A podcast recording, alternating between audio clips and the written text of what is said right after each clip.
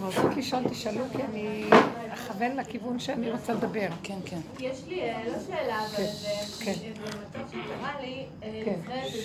כן?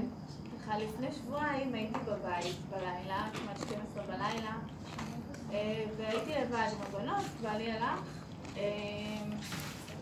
ושמעתי איזה, שמעתי מהחדר מדרגות, שמעתי רעשים. אז קמתי מה? רעשים בחדר מדרגות, בבניין. קמתי ונעלתי את הדלת. אחרי כמה דקות שמעתי רעשים על הדלת שלי. אני מסתכלת מהעינית ואני רואה מישהו מסתכל ככה לתוך העינית. די, לתוך אימא'לה. העינית. כן, מסתכל ככה עם חיוך כזה, בן אדם מבוגר. אני באותו 12. רגע, כל הגוף שלי רעד. ממש, הגוף שלי רעד, ואמרתי לבעלי, הוא היה בחריש, אז אמרתי לו, תבוא, יש מישהו מחוץ לדלת. לקחתי סכין, ועמדתי ככה כולה. לקחת את מה? סכין. סכין. סכין, ועמדתי ככה, כולי רואה. הדלת הייתה נעולה. הדלת הייתה נעולה, אבל עדיין, עד שבעלי הגיע. אחר כך כשהוא הגיע, מסתבר שזה זה, זה תימוני אחד שמס- שמסתובב בחריש והוא חיפש את השכן שלנו. חיפש אותו מה? את, הש, את השכן שלנו. והוא בא לשמוע אם יש מישהו בתוך הבית, כי הוא לא רצה לדפוק ב-12 בלילה כדי לא להעיד. אה, כן. גם אחרי שידעתי את זה, ואחרי שגם באותו רגע, כאילו ידעתי שהדלת נעולה, וידעתי שלא יכול לעשות שום דבר. אבל הגוף שלי הגיב בצורה כזו, שגם היה לי קשה, אחר כך אולי כזה שלוש לפנות בוקר, למרות ש... כאילו... ואני אומרת, כאילו, התגובה הזאת, הרפלקטיבית הזאת, זה לא משנה כמה אני מנסה, זה לא המוח, כי זה כבר כן. תגובה שהיא טבעית כזו, שהיא... כן, נכון. זה, זה ה... זה לא שזה לא המוח. אנחנו מקולקלים, התודעה שלנו היא מלאה דמיון. נכון שיש מה שנקרא אינסטינקט קיומי, אבל הוא כל כך אה, בתרבות שלנו, מקטנות, מלא בדמיון ורחבות הדמיון, שעל כלום אנחנו יכולים להתעלף, אה, לא לישון, אה, כל הגוף שהוא רק הגוף מגיב בצורה לא סבירה בכלל. וזה זה דבר ש... שהוא מזעזע, שמראה לנו עד כמה אנחנו בעצם רחוקים מהאמת. מהשם. מהשם? מה- לא, כבר לא אומר את השם. הביטחון. מהשם, כאילו, שזה האמת. אנחנו כל כך רחוקים מנקודת האמת, שזה גילוי ההשגחה התמידית והאלוקית שקיימת בבריאה, וששום דבר לא יכול לפגוע בי, ואין מה שיגע בי, אם לא ששולחים אליי. ואם האדם חי מהפחד של הפגם שלו, וזה כל העבודה שאנחנו עושים, שהוא יכיר את עצמו, ומהפחד של פגמו, שם הוא יעבוד על עצמו, שלא יתרחב לו הפגם, כי אז ישלחו לו את הנחשים והעקרבים. אז האדם לא צריך לפחד מכל האנשים, מכל הדמויות, מהמאורעות. הוא לא צריך בכלל, זה לא המקום שלו בכלל. המקום שלו זה איפה הנקודה של הפספוס שלו, החטאת המטרה, החטא. החטא זה החטאה, ההתרחבות היתרה, ההתבלבלות, הפרשנות, המשמעות, הסערה הרגשית, הפעולות יתר. מזה הוא צריך לפחד. כי ברבות הזמן, כשלא שמים לב, אנחנו חיים בתרבות כזאת שאנחנו בכלל לא שמים לב. אין לנו מודעות על עצמנו בכלל. אנחנו חיים בריחוף של המוח, נכון, לא נכון, כן ולא, איך שהחברתיות הזאת עובדת, וכל הדפוסים שלה, ומה שאנחנו יוצרים, קנאת איש מרעהו, ודפוסי חברה שונים, מה שנקרא, אה, אה, יש לזה שטיפות מוח שונות שמשפיעות עלינו, ואנחנו רחוקים, רחוקים מנקודת האמת. אין לנו דרך, תדעו לכם, אנחנו שנים בשיעורים האלה, אין לנו דרך להגיע לנקודת האמת, שזה גילוי שכינה וגילוי השם, מבלי לראות כמה אנחנו רחוקים. בתוך דמיון הפגם, בדמיון התוואים והיסודות שלנו. עם גדלות הרעיונות, גדלות ההרגשות והסערה שלהם, וגדלות התפקודיות. וזה פספוס מאוד גדול להכיר את הנקודה. אני עכשיו מוציאה, לא יצא לי, שבוע שעבר אני הייתי צריכה להוציא לכם את, להוציא את האלון. ישבתי על פרשת קורח, על העניין שלה, מה הרעיון של האלון הזה, שאני לוקחת מתוך הפרשה משהו ומביאה אותו, עושה לו הסבה לתוך הדרך. איך מחברים את התורה לתוך הדרך? כי זה לא מנותק מהתורה, הדרך שלנו. למרות שזה לפעמים נראה, מה הקשר?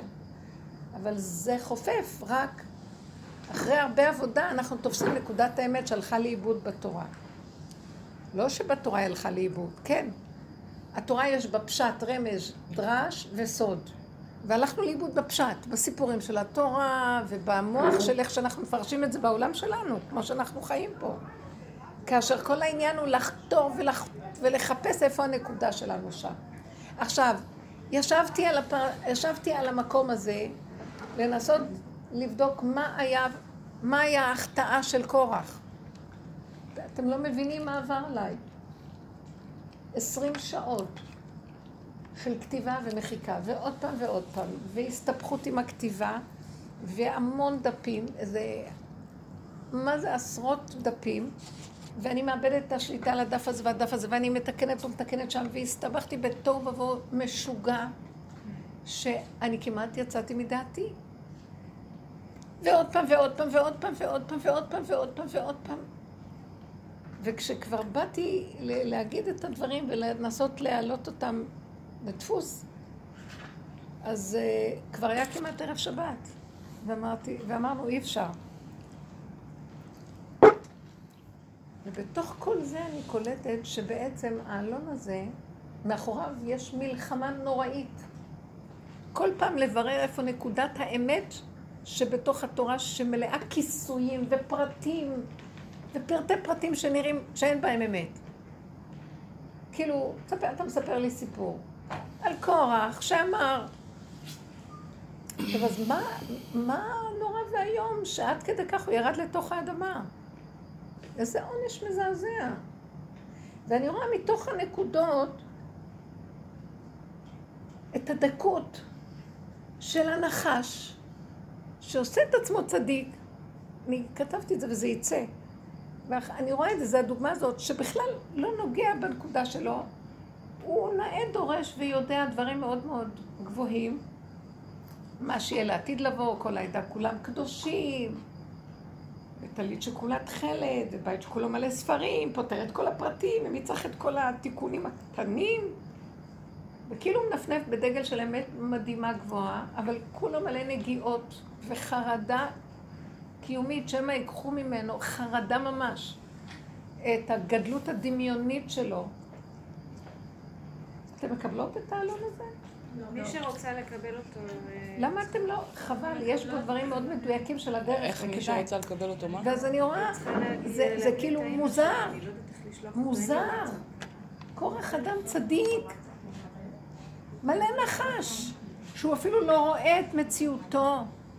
ומה שאני מציעה שם זה שאם היינו, ואנחנו זה כורח, אם היינו עובדים על הפגם ועל הנטיות הדקות המוסתרות של השקרים שלנו, כמו שעכשיו את מדברת על החרדה שלך, חכי, לא היינו צריכים לרדת עם הגוף למעבה אדמה. אז כי אנחנו יורדים בנפש לעשות את התיקון הזה. אז לא ייגעו לנו לשים אותנו ב... זה עונש נורא ואיום. אמרתי, כמו שקורח, החטא שלו זה שבין המוח שלו המוח שלו רחוק מהמידות שלו. בין הנאה דורש שלו לנאה מקיים, אין לו בכלל קשר. והוא נקרא צדיק. מה צדיק פה? כי אנחנו רואים לעיניים, אבל באמת שלו, ומשה ראה את זה. הוא מסגיר את עצמו. מצד אחד הוא מדבר גבוה גבוה, בכל העדה כולם קדושים, מצד שני הוא אומר, אז למה תתנשאו על קהל השם? מה אתם מתנשאים? ופוסל את מומו בשני. וככה אנחנו כולנו. מה, זה כורח?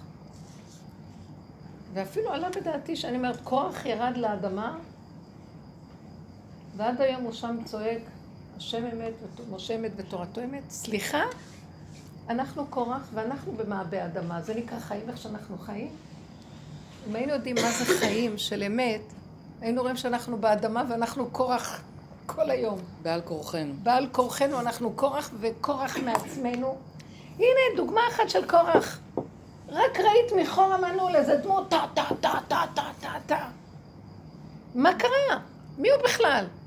בסוף מסתבר שהוא איזה תימוני מסכן, אלוף כזה, שהוא מפחד מהצל של עצמו. אני נבהלתי ככה מבעלי אתמול. שמה? עשיתי בדיוק קריאת שמע, ולא שמעתי אותו נכנס הביתה. ברור. עשיתי קריאת שמע והורדתי את היד מהעיניים, והוא פתאום היה מולי. כן. וואי, אני צרחתי עד לב השמיים וקפצתי מהמקום שלי אחורה. אני רעדתי איזה חמש דקות, והוא כאילו, הוא לא הפסיק לצחוק, כמעט הרגתי אותו. את רואה? זה הדמיון של מה?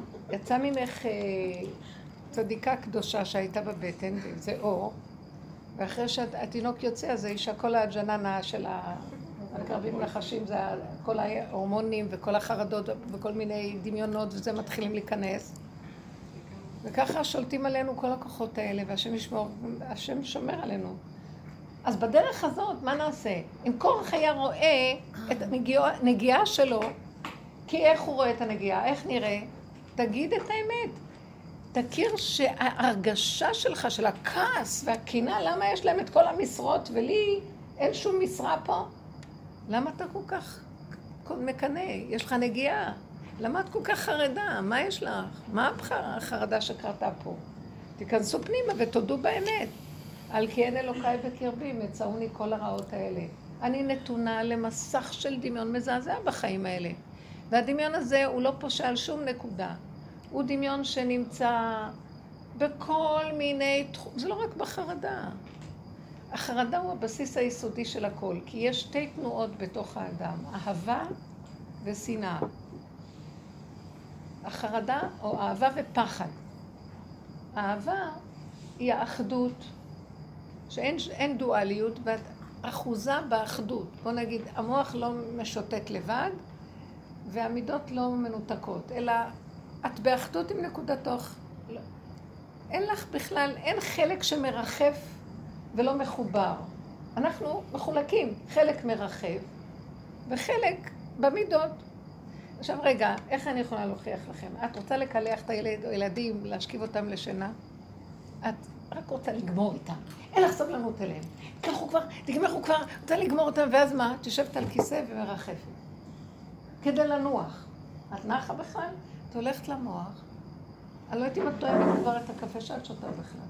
המוח שלך מתחיל לרחב. אז למעשה, אנחנו מנותקים.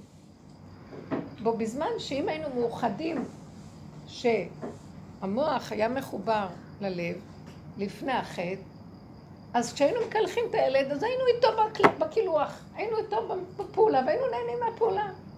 היינו מכינים את האוכל והיינו נהנים. לא היה לנו אפשרות אחרת חוץ ממה שאנחנו עושים. אנחנו, השם אחד ושמו אחד, מאוחדים בפעולה. תראו מה קרה. השפריצו אותנו, המוח לחוד, מרחב. והרגליים במקום אחר. עכשיו, בגלל שאת בריחוף ולא מחוברת לאיפה שאת היית בבית או לפעולה שלך, ואת אפילו לא שמה לב, את חושבת, כן, אני שוטפת כלים. לא, את שוטפת במוח שלך שם. מסדרת משהו והמוח שלך בכלל במקום אחר. ועכשיו שאת ניגשת לרגע בריכוזיות לראות, אז זה מבעית אותך. אם היית מחוברת בתוך הנקודה בגולם, הגולם לא מפחד מכלום. הגולם, יש את הסיפורים האלה שהיו שמים בטירות, אה, יש טירות כאלה שיש שם שדים וזה, ואז היו שמים שם את השוטה של הכפר. השוטה אין לו שכל, הוא הכי חי את מה שהוא, אין לו גולם כזה. אז הוא לא היה מפחד מהרוחות והשדים שהיו מייללים שם. ולוקחים בן אדם שיש לו איזה דעת, ימות מפחד. לא יוכל אה, לחיות רגע. כל המהלך הזה שאנחנו צריכים להתבונן, זה, זה, זה מה שאנחנו עושים בשיעורים האלה. תתבוננו. וכל פעם שאת מתבוננת, לו קורח היה מתבונן, בנפש לא היה צריך לרדת עם הגוף לאדמה הזאת. מעבה האדמה. אבל כל פעם שאת מתבוננת ואת רואה את המצב הזה, מה, מה את אומרת בסוף? אז uh, מה שאני יכולה להגיד לך, אני הייתי גומרת על בעלי. איך אתה עושה לי את זה? מה, ככה נכנסת בלי לדפוק? מה? נניח. באמת, באמת, זה רק התגובות החרדתיות, שאת רוצה לפייס את עצמך כדי לחזור למקום. צריכה איזה קורבן, לזרוק עליו את העצבים. אצלי הייתה ממש הנקודה, שאני לא רואה, אפילו שעמדתי ככה ורעדתי, והייתה לי הנקודה שאני, שאני, שאני לא רואה כאילו את ה... את ה... אין לי שום ביטחון ואמונה בשם שהוא פה, שהוא הציל אותי, רק, רק אני שאני יכולה להציל את עצמי, או אני שאני יכולה להגן על עצמי, כאילו... אבל עדיין, השתלט לי משהו על המוח, שהוא פשוט כאילו לא נתן לי... לא נתן לי להיכנס למקום השלב יותר. כי את לא, לא שהוא לא נתן לך להיכנס, אנחנו צריכים להיות שם כל הזמן. מה אנחנו עושים? אנחנו בריחוף כל הזמן, ומדי פעם גם יש איזה משהו, אז אנחנו קצת עושים עבודה, כאילו. את צריכה להיות בהתנדבות עבודתית כל הזמן. וה... והשם מביא לנו סיבות חיים שמכריחים אותנו. זה המאבקים, המעברים, האיסורים שאנחנו עוברים. זה לתועלתנו. שנפסיק מהריחוף הזה של לנוח ונהיה אונליין של מציאות החיים. זאת אומרת שבאיזשהו מקום אה, הניתוק הזה בין המציאות של המוח שלך לבין מציאות איפה שאת מצויה באמת ואין חיבור ביניהם, זה מראה שאנחנו לא מחוברים עם השם בכלל. תגידו עד מחר השם, שמע ישראל, קוראים פרשיות, תהילים, מה לא? אני אגיד לכם משהו. אין השם כזה בעולם. אתם יודעים איפה יש השם? בנקודת הפחד שהופיע יש השם. בנקודת המצוקה, מהכעס שיש לי על מישהו שעשה לי משהו מרגיז, יש השם. איפה הוא? את רואה את הכעס הזה? את רואה את הפחד? את רואה את הקנאה? את רואה את השנאה? את רואה את הנקמנות? את רואה את האכזריות? את רואה את הווכחנות והנצחנות? השם מסתתר מאחוריהם. את חושבת שהוא נמצא ברעיונות הנשגבים על השם? זה ריחוף. איפה הוא נמצא בפועל? שמתם לב איך נראית המידה? אין אנרגיה יותר גדולה מהמידה. הקינה יש לה אש נוראית. אלף מיטות ולא קינה אחת. הכעס זה אש אטומית. החרדה היא... מאיפה האנרגיה הזאת באה? זה אנרגיה אלוקית. זה מסה של אנרגיה. כל מסה של אנרגיה זה אלוקה. אבל היא מופיעה דרך השלילה, קודם. למה? כי כל הקיום שלנו פה זה הבחירה, לבחור לחפש את השם מתוך השלילה. כי אם מגישים לך את זה על מקש כסף, נגמרה הבחירה. כל עבודת העולם של האדם זה שיביאו לו את הנקודה, הוא ייתן שם נקודה וידלה את הנקודה. זה משחק כזה. בשביל זה הוא ברא את העולם. ואילו אנחנו יושבים מייללים, כי אנחנו מרחפים ולא תופסים שלגלות את השם נדרשת לנו עבודה. צריכים לתת נקודה. וצריכים לשלם על זה משהו. למה? כי זה המשחק. כי אנחנו גרמנו שהאלוקות שהייתה גלתה, אז עכשיו על ידי העבודה שלנו אנחנו משלמים את המס. בחינם אין כלום. לא רוצים. אתם מבינים? אז עכשיו כל פעם שמישהו מרגיז אותי, באמת, באמת, השם שלח אותו. מה רוצה ממני? שאני אתפוס את השם שמאחורי המהלך שהולך עכשיו להתפוצץ לי. נתפוס נקודת איפוק, נחזיק את המהלך, נמצא את השם. אתן נקודה. בוא נגיד שלא הצלחתי קודם, אז אחרי. אז יצא לי הכעס. אז אחרי, בוא נגיד, הפחד. השם שלח את האיש הזה, עליו. זה מין אה, געש של חרדה. מיד, אם היית זוכרת וקולטת, פחד אליך. בכלל הוא לא קיים, וזו התאמנות גדולה מאוד. הוא לא קיים, הוא רק סיבה שאתה רוצה שאני אהיה איתך. אז איפה היית עד עכשיו? אתה תמיד נמצא, אבל אני לא מחוברת למציאות שאתה נמצא איתי. ועכשיו המצב הזה יכול להביא אותי לחבר, על ידי הבחירה שלי להתחבר. אז הוא עזר לך והביא סיבה. מה אנחנו עושים? קח ממני את הפחד הזה, צועקת על השני. פעם נכנסתי לרב אושר, ובכיתי לו, הייתי ישב, ישבתי על הספה והוא מולי, ואני אומרת לו, כל כך הרבה כעס ושנאה יש בי, עוד זה טוב שאני עוד מודה שזה בי, כן? כבר הייתה מדרגה. אני לא יכולה לסבול את זה, תתפלל עליי שהשם ייקח ממני את הכעס הזה. אז הוא צחק ואמר, הוא ייקח את הכעס, הוא גם ייקח את עצמו. אז אין תפילה כזאת, הוא אומר לי. לא, תתפללי להשם שבתוך הכעס תכירי שיש השם. זאת אומרת, את צריכה לתת נקודת איפוק. נקודה של התבוננות, זה, זה קשה, זה כאילו גל של אנרגיה בא ואת צריכה לעשות... כל העולם הולך ככה, ואברהם אבינו הולך אחור. ואת צריכה להחזיק את זה ולשכנע את המוח שלך שזה בכלל, אין כאן אף אדם ואף אחד לא יכול להזיק לי. לא הרוד ממית, החטא ממית. אין אף נחש שיכול לעקוץ אם הוא לא בשליחות. אין כזה דבר שמישהו ייגע בנו בעולם אם זה לא בשליחות. אז מה אני עושה כדי שלא ייגעו בי? לא חוטאת. אני כל היום צועקת לו, אתה בקלות נוגע בי, אתה משאיר אותי בעולם הזה בשנייה שאני מפספסת וחוטאת את המטרה, ואני מתרחבת והולכת לאיבוד, תחזיק אותי ממוקדת, מרוכזת. תמשכי את הזקן לתוך האדמה עד שלא יישארו שם שערות בזקן. כי המוח כל הזמן קופץ ומרחף. זה החטא של עץ הדת. לרחף אותנו, להוציא אותנו מהגוף, להשפריץ אותנו החוצה. ומסתובבים ברוחניות. הרוחניות הזאת, הצדקות היא מגעילה. אני מגלה אותה יותר ויותר כשטן. אני לא יכולה לסבול את האנשים הצדקניים האלה, שהם מסתכלים על העולם, כאילו מה, ויש להם סימני שאלה על העולם. אתה רוצה ללכת אחרת, תעשה מה שאתה רוצה, אבל אל תדון אף אחד. מה זה קשור לשני? לך איך שאתה רוצה. מה אתה מחזיק את עצמך מזה לזה? זה בדיוק הכורח שבתוכנו. כל העדה כולם קדושים. מה הסיפור שלך? אתה כולך באצטלה דה רבנן גונב דעת עליון, ו- ודווקא אלה שמשתמשים בתגה של התורה, זה להשתמש בתג החלב. זו הסכנה הכי גדולה שלנו. אז זה כאילו להכיר, להכיר, להודות, להיזהר, לפחד. לפחד מעצמנו. מפחד מהשני. אני מפחדת שאני מפחדת מהשני. כאילו, מי הוא בכלל? באמת, מי הוא בכלל? אז המצב שאנחנו צריכים להיות זה, כאילו ההכרה היא אחרי, כשאנחנו לא מוחזקים, אבל המצב שצריך להיות שאנחנו כל הזמן צריכים להיות מוחזקים, ולא להיות בטבעיות של ה... ברור, זה מתחיל, הוא נותן לנו דוגמאות.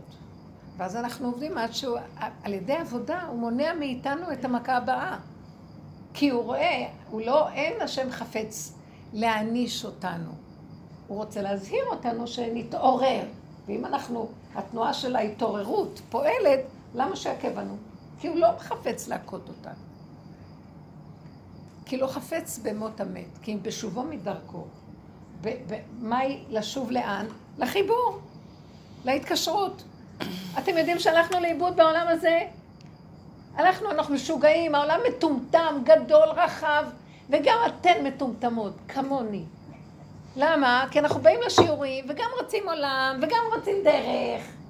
זה לא הולך ככה. זה להתמסר עד זוב דם לאמת. עד שהעולם מתחיל להיות קטן. מה זאת אומרת קטן? אני כל כך מפחדת שאני בשנייה גונבת, בשנייה אני גורמת לעצמי שיבואו עליי את צרות שלי, וככה זה עובד. מפי עליון לא תצא הרעות והטוב. השם לא מעניש. לא הרוד ממית. הבן אדם חוטא את נקודת האמת, המרכז. אז כל הזמן אנחנו צריכים להיזהר ולהסתכל. למה לא? תגידו, אוף, זה קשה, זה מין עבודה קשה. אתם לא תעשו את זה פה, נעשה את זה בגנום, או מתחת לאדמה, כמו קורח. לא חבל? בשביל מה באנו לעולם הזה? וגם אם אדם הולך ככה, שם החיים האמיתיים, יש לו חיים, העולם הבא הוא רואה אותו כבר בחייו. חיים טובים, גילוי שכינה. ולמה שאני מבזבז את החיים שלי על אבלי העולם? כאילו, מה יש לעולם להציע לי? העולם רשע. יגנוב אותי, יראה לו, יראה לי פנים שוחקות, כאילו מאוד אוהב אותי, ויתקע לי סכין בגב. מה, אתם לא רואות? אין אחד. כל אלה שהם בטופ וזה, תוקעים להם סכינים כל היום. זה בבית סוהר, זה המבקר נופל עליו, זה מגלים אותו, זה... ישבו להם שם כמה חודשים או כמה שנים על ה top, ואחר כך אכלו להם את הצורה. מה אתם חושבים שהעולם הזה? אז זאתי הולכת לאיבוד, היא אוהבת נורא את בעלה, ואחר כך בעלה גומר עליה, זה לא בעלה גומר עליה, היא חיה בדמיונות, ויום אחד מתעוררת מאיזה נקודה, ואז היא כולה שבורה לרסיסים. מה הוא עשה לך? הוא לא עשה לך כלום, זה הדמיונות שלך, שלא סיפקו להם את מה שהם רוצים, נשברו. אז מה הטענה עכשיו על הבן אדם? אולי נתעורר, ובשביל מה אנחנו פה בכלל? זה תת רמה. גם היהדות היא בתת רמה. כולם דסים מאוד יפים, וידנים, כולם מרחפות עם רבניות וידעניות והכל שקר פה. אין אמת. והאמת, יש תורה, ויש מה שהשם רוצה מאיתנו, ובאמת באמת התורה היא קומץ. אם היינו עובדים נכון, היינו מגיעים שהתורה היא דלת אמות. בייחוד אנחנו כנשים, לא נזקקים לכל ההחצנה הנוראית הזאת. כל כבודה בת מלך פנימה, כי אנחנו כל כך מסוכנות, כי הדמיון שלנו גדול, ואנחנו מפוזרים, אז אנחנו צריכים להיזהר, כל רגע יתפוס אותנו שד אחר, ומזה החיים שלנו לא חיים.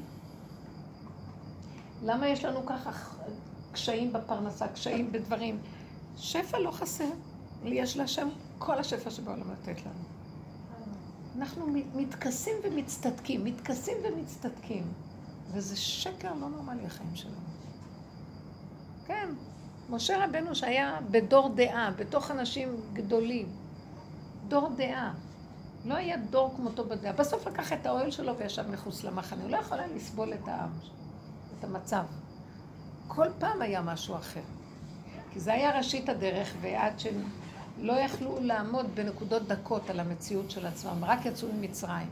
ואי אפשר מיד שהם היו עבדים טמונים אה, ארבע מאות שנה בגלות, שמיד הם ייכנסו למהלך. המהלך הזה שאנחנו עושים הוא מתאים לסוף הדורות, כי כבר נגמר הכל. וכבר אין כוח לכלום. ואז מתאים היום ללכת על המהלך של האמת עד הסוף, כי אין לנו כבר מה להפסיד. בדורות הקודמים היינו צריכים לעשות עבודה, קודם סור מרע, זאת אומרת לספר לעצמנו סיפורים של צדקות ושל טוב ושל זה ושל זה, כן? היום גם, הלא, אי אפשר לספר לי סיפורים של טוב. אין אף אחד שיעשה טוב אמיתי לאף אחד, כי זה טבע האדם. הוא יעשה כי יש לו איזה אינטרס, וככה השם יצר את האדם. אז מה הוא מתלונן שהשני לא סידר לו את מה שהוא רוצה? הוא השקיע בו, הוא עשה לו, כמה נתתי לו, כמה עשיתי לו. תיתן ואל תחשוב שנתת בכלל, כי לא אתה נותן בכלל. מזכים לך לתת. למה? רחמי השם עלינו, כי ככה. גם כן, גם כשמקיימים מצוות. אני חושבת שאני רוצה לקיים מצוות, כפה על היער כגיגית. אין לי ברירה. נולדתי יהודייה, אני חייבת. אם הייתי נולדת ערבייה, אז הייתי ערבייה. כל אחד איך ששמו אותו. מה?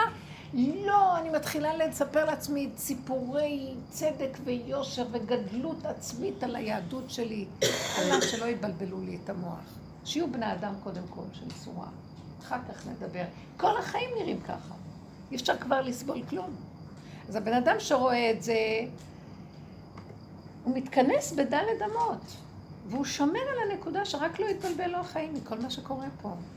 כי הוא רוצה לחיות עם השם, עם הוויה, גילוי הוויה. מה לא ולעולם המטומטם הזה? הוא עשה תיקון עצום, אתם לא מבינים מה זה אריזה, אתם אולי כן שמעתם, אתם יודעות. אני אגיד לכם, בעולם האמיתי יש מעט פעולות, ומשם כל העולם מתבשם. ולו יצויר שהם יצאו החוצה ויתפרסמו, כל העולם יחרב. העולם היום נקרא חרוב, זה לא נקרא עולם בנוי, כל דמיונות. רב אושר היה אומר, אתם רואים את כל הבניינים האלה? כך הוא היה אומר. עוד מעט הכל יתפורר. ולא יישאר כלום, הבגדים יתפוררו, הבניינים יתפוררו, הדולרים יהיו זרוקים ברחובות, וכל אחד יצעק ויגיד זה שלך, לא שלי, ויברחו מזה, כבורח מפני הסירחון הכי גדול. אנחנו בעולם הפוך. עכשיו, אה, אני לא, לא נכנסת לזה כי זה עכשיו. עולם המלכות כן רוצה שפע וכן רוצה יופי. וכן רוצה ברכה, אבל לא מהסוג הזה. לא על ידי הצורה הזאת, שנעבוד ונרוץ ונשיג ונתפרסם ונעשה ונשקיע ונשיג ונ... בדיוק הפוך. אבל אנחנו, הנשמה שלנו, סליחה, נשמות כאלה יפות, הלכו לאיבוד בדור הזה. מה זה העולם המטומטם הזה פה, תקשיבי? כאילו, מה יש לנו מכל זה? רגע אחד מפרסמים אותנו, רגע אחד נותנים לנו מחמאה. מי יעמוד לידינו? רגע אחרי כן משהו לא מסתדר, אנחנו קורסים ומתרססים. אנחנו כל כך עלובים. למה אנחנו לא עובדים נכון? אתם יודעים שיורד עכשיו אור חדש. והוא סופר את האנשים. הדרך שלנו היא שונה מכל הדרכים. בוא נגיד, בדרך של כל הדורות עבדו סור מרע ועשה טוב. האני הצדיק מול האני הרשע. והאני הצדיק, יש לו מה להגיד מול העולם, כן? כן, ויגבה ליבו בדרכי השם, כן, יש לו מה להגיד. הוא צדיק, ויש לו תפקיד כזה גם. אבל הוא מול העולם. עכשיו נגמר העולם. עכשיו אנחנו צריכים להביא בורא עולם. נגמרו התיקונים, הבניין תוקן. את מי צריך להביא לבניין? את בעל הבית. אז הוא אומר, טוב, זוזו. לא אני רשע כמובן, כבר די, הפכנו אותו לצדיק. עכשיו, קחו את האני הצדיק, תגיד לו, זוז. מה עשיתי רע שאתה מזיז אותי? אתה יודע איזה צדיק אני, כמה חסדים עשיתי, כמה תפילות, 80 יום בכותל, 400 יום אצל רבי נחמן. מה, אתה אומר לי לצאת מה? לא מוכנים, כי הסיפוק של החיובי והרוחני הוא מזעזע. אוי לנו מה, מהרגע הזה שנצטרך אה, לתת בחזרה את המשרות. משרות הרבנות, משרות הדיינות וכל המשרות האלה. לא נעמוד בזה, רבותיי. אני פירקו לי, באתי לרב אושר, היה לי, אני קטנה, עלובה, מה יש לי בכלל? היה לי מוסד שפתחתי אותו, אה, עמותת חינוך, והיה שם מדרשייה, והיה שם תיכון, וגם פתחנו סמינר למורות, שעוד באמצע הגעתי לרב אושר, ואני לא הבנתי לאן אני מגיעה. אני, אני באה אליו לקבל ברכה כדי שמחר ילך לי עוד יותר טוב, ועוד יותר נעשה חסדים, ועוד יותר מצוות, ועוד יותר בנות, ועוד יותר... והייתי קשורה לרבנים הכי גדולים, הרב אליושי, הרב בן ציון אבא שאול והרב עובדיה יוסף עליו השלום. ככה הייתי נכנסת אליהם, ממש. יושבת, הרב אליושי, הייתי יושבת מדברת איתו. והרב עובדיה יוסף אומר לי, פה תעמדי לידי. באמת, באמת, אני לא סתם מספרת לכם. והרב בן ציון אבא שאולי הייתי בת בית.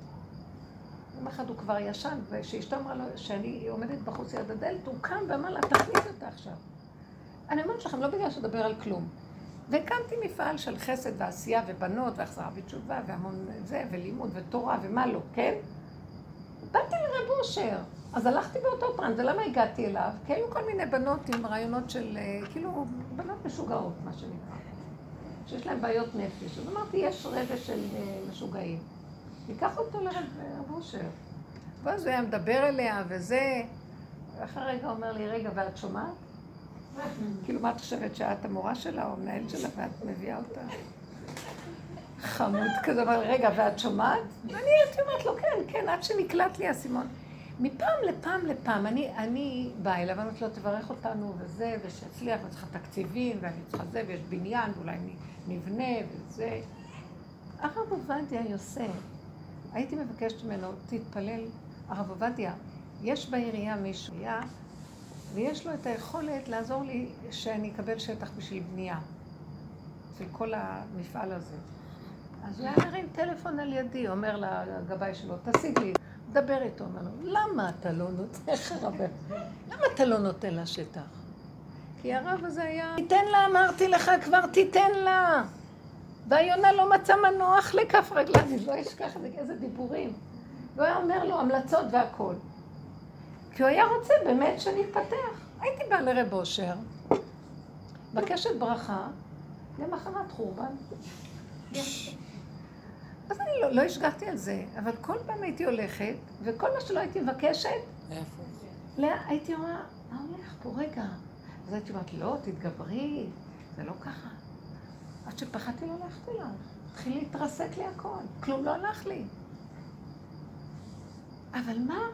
כלום לא הלך, דברים לא הלכו, נהיה סמטוחה, בלאגן, כל שני וחמישי ביקורות במשרד החינוך, משרד הדתות, תקציבים נתקעים, אה, המורות עושות עניינים, לא יכולה לתאר לעצמכם. בעל הבית מעיף אותנו מהבניין ששכרנו, ועוד פעם ועוד פעם, ואני מטלטלת, מטולטלת. זה היה איזה חמש שנים של גיהנום, ואז אני אומרת לעצמי, אני קולטת שזה בגלל רב אושר. אז תקחי את הרגליים ותברכי. הוא פשוט הפך את הכל. למה שאני לא אברח? כי פתאום ראיתי איזה אור גדול מהצד ההפוך. אמרתי, מה זה? זה משהו בכלל? לא, זה זיכוי הרבים. הנה, הרב, הרב הארי ז"ל אומר לו, זה זיכוי רבים, נביא את כל התלמידים, וכולם ידעו על תורת הארי. אומר לו הארי ז"ל, אני לא חפץ בזיכוי הרבים הזה. זה זיכוי רבים בעולם, אבל יש נקודות אמת דקות דקות, שזיכוי הכי גדול זה זיכוי האדם את עצמו. נקודת היחידה עם עצמה. אין יותר גדול מזה. יש בעולם רק אדם אחד ראשון, וזה אני וזה אתה. ואין יותר אף אחד, אתה יודע? בואו נחזור למקום הזה, כי מתבזבז בין הזיכויים הרבים האלה, מתבז... 90 אחוז הולך על אבדון. לא בסדר, הרבה בנות אה, חזרו ועשו, אני לא, אני לא באה להגיד, זה הייתי צריכה להיות שם. אבל ראיתי פתאום דרך הבושר איזה משהו הרבה יותר מדויק, הרבה יותר דק מן הדק, ממש גילוי שכינה, בצורה אחרת. גם שם היה גילוי שכינה. אבל זה כאילו שכינה של דעת עליונה, וזה שכינה של מבשרי אמת. מדהימה. שכל מה שלא קורה, גם זה משהו, כאילו, אני לא יכולה להסביר לכם, עם כל החורבן, את לא יכולה לעזוב אותו. טוב, תתני בעיטה ותעופי מפה זה. והזהירו אותי, אל תתקרבי לשם, את יודעת מה ששם הולך. ואני ראיתי רק הפוך. ועם הזמן אני קולטת מה הדרך הזאת. עם הזמן שאני מדברת עליה, ואני באה ממקום אחר של תורה וזה, לכיוון אחר, אני קולטת שזה בדיוק הפוך. מה הפוך?